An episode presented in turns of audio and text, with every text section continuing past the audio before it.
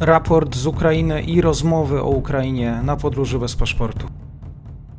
Wielkie podziękowania dla moich nowych patronów. Dziękuję za kawy Paweł Kadela, Piotr Kasprzyk, Marek Ziętak, Katarzyna Ekiel, Tomasz Choronowski, Piotr Mazurkiewicz, Grzegorz Podgórski, Dorota Lasocińska oraz Krzysztof Hirsch. Dziękuję moim nowym patronom na serwisie Patronate. Jest nim Artur Radek, firma Kedar Stych oraz Kancelaria Prawna Tomasz Czerwiec www.tczerwiec.pl Dzień dobry Państwu, dzień dobry wszystkim słuchaczom. Wtorek, 31 stycznia. Spotykamy się wieczorem, żeby porozmawiać o tym, co dzieje się na wschodzie, o tym, co dzieje się na froncie. Ze mną jest tradycyjnie dr Marek Kozubel. Marku, dzień dobry. E, witam Mateuszu, pozdrawiam wszystkich słuchaczy. Nie słyszeliśmy się e, przez e, kilka ostatnich dni. Nie wiem, czy spodziewać się jakichś konkretnych zmian. Oddaję Tobie głos. Właściwie jakie spojrzenie na mapę? Jeżeli chodzi o największe zmiany, to te zaszły oczywiście na odcinku bachmucko-siwerskim. E, chodzi przede wszystkim o rozwój rosyjskiego uderzenia na północ od Bachmutu. Otóż po zdobyciu Soledaru e, Rosjanie zaczęli poszerzać swój wyłom e, i od naszej ostatniej rozmowy Rosjanom udało się zdobyć pobliską wieś Błahodatne położoną nad rzeką Bachmutką, następnie przekroczyli oni tą rzekę, czy raczej rzeczkę, e, i udało im się wczoraj zająć e, taką wieś, która ma podwójną nazwę Sacco i Vansetti.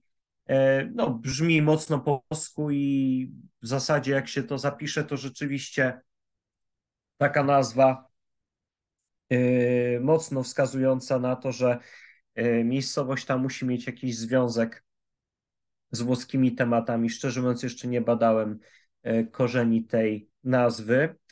E, I obecnie zaczynają Rosjanie też oskrzydlać e, Krasną Chorę, która się znajduje po wschodniej stronie rzeki Bachmutka i próbują również atakować Paraskowijówkę, która znajduje się na tej samej wysokości co Krasna Chora, tylko że już po drugiej, czyli zachodniej stronie Bachmutki. E, tam sytuacja Ukraińców jest najcięższa. E, Rosjanie próbują nacierać również e, w górę wzgórz, które Ukraińcy tam obsadzają. Także no, na razie jeszcze jakichś wielkich rewolucyjnie zmian tam nie było, ale Rosjanie mogą wykorzystać te swoje dotychczasowe postępy, jeżeli będą mieli w tym rejonie wystarczająco dużo rezerw, no i oczywiście odpowiednio silne wsparcie artylerii. Jeżeli z kolei chodzi o walki na południu od Bachmutu, e, to tam przede wszystkim Rosjanie e, próbują dojść do e, szosy, która prowadzi przez wieś Iwaniwskie. Ta szosa jest oznaczana na mapach jako N32 Oczywiście czytając to po e, ukraińsku, ale gdybyśmy e, wzięli taką ukraińską mapę, no to byśmy tam zobaczyli literkę H łacińską. E, tylko, że nasze H to w cyrylicy literka N. Także, no mówiąc w takim uproszczeniu, gdyby ktoś akurat miał styczność z mapą ukraińską, E, to w takim uproszczeniu powiem, że jest ona właśnie oznaczona literką H, kreska 32. Rosjanie się niestety zbliżają do tej szosy. Y, w zasadzie mogą ją ostrzeliwać już bezpośrednio. Są po prostu już tak e, blisko tego odcinka. E, oczywiście nie oznacza to, że Ukraińcy będą zupełnie odcięci od zaopatrzenia, bo parę kilometrów na północ od tej szosy znajduje się kolejna droga e, utwardzona, którą Ukraińcy mogą e, przekazywać do Bachmutu zaopatrzenie. Ukraińcy mogą również wykorzystywać e, szosę M03, która prowadzi z Słowiańska do Bachmutu. W zasadzie to do północnych okolic miasta i blisko Bachmutu e, od tej szosy odchodzi kilka innych utwarconych dróg, e, dzięki czemu Ukraińcy by mogli e, wjeżdżać do miasta również od innej strony. No niemniej jednak przez te postępy pod Soledarem, szczególnie sytuacja strony ukraińskiej pod Bachmutem dość, no niestety mocno się pogarsza.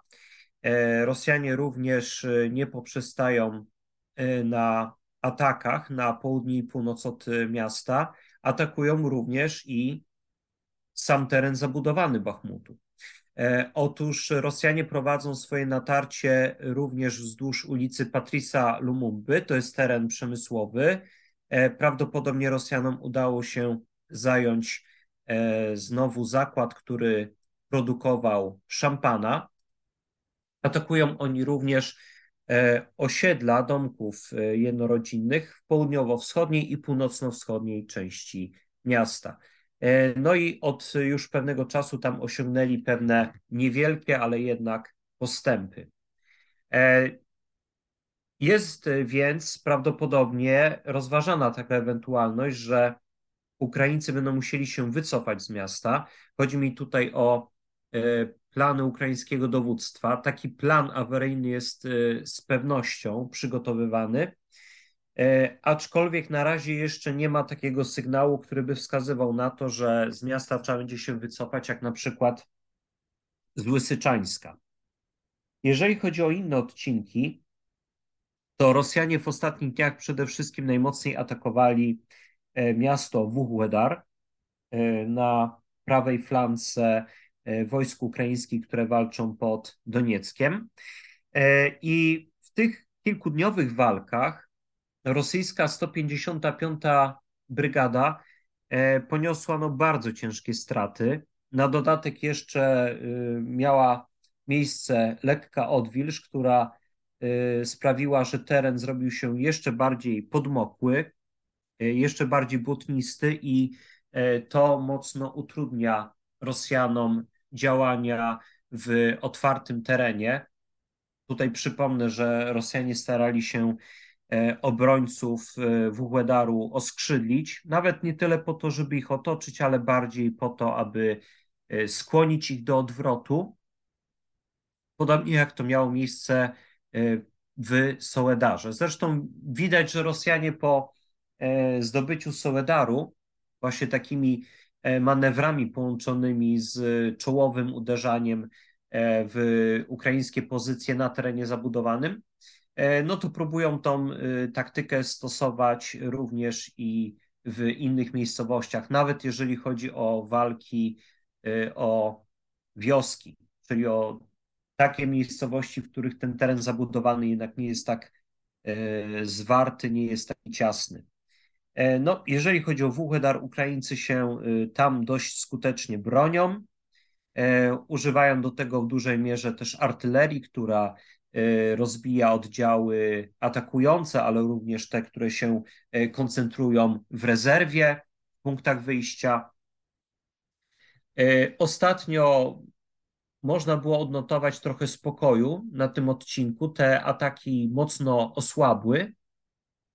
Przede wszystkim chodzi o to, że bierze już w nich udział znacznie mniej żołnierzy rosyjskich. Niemniej jednak wiadomo, że Rosjanie na południu od Wuhłedaru trzymają rezerwy, sprowadzają kolejnych żołnierzy, sprowadzają sprzęt.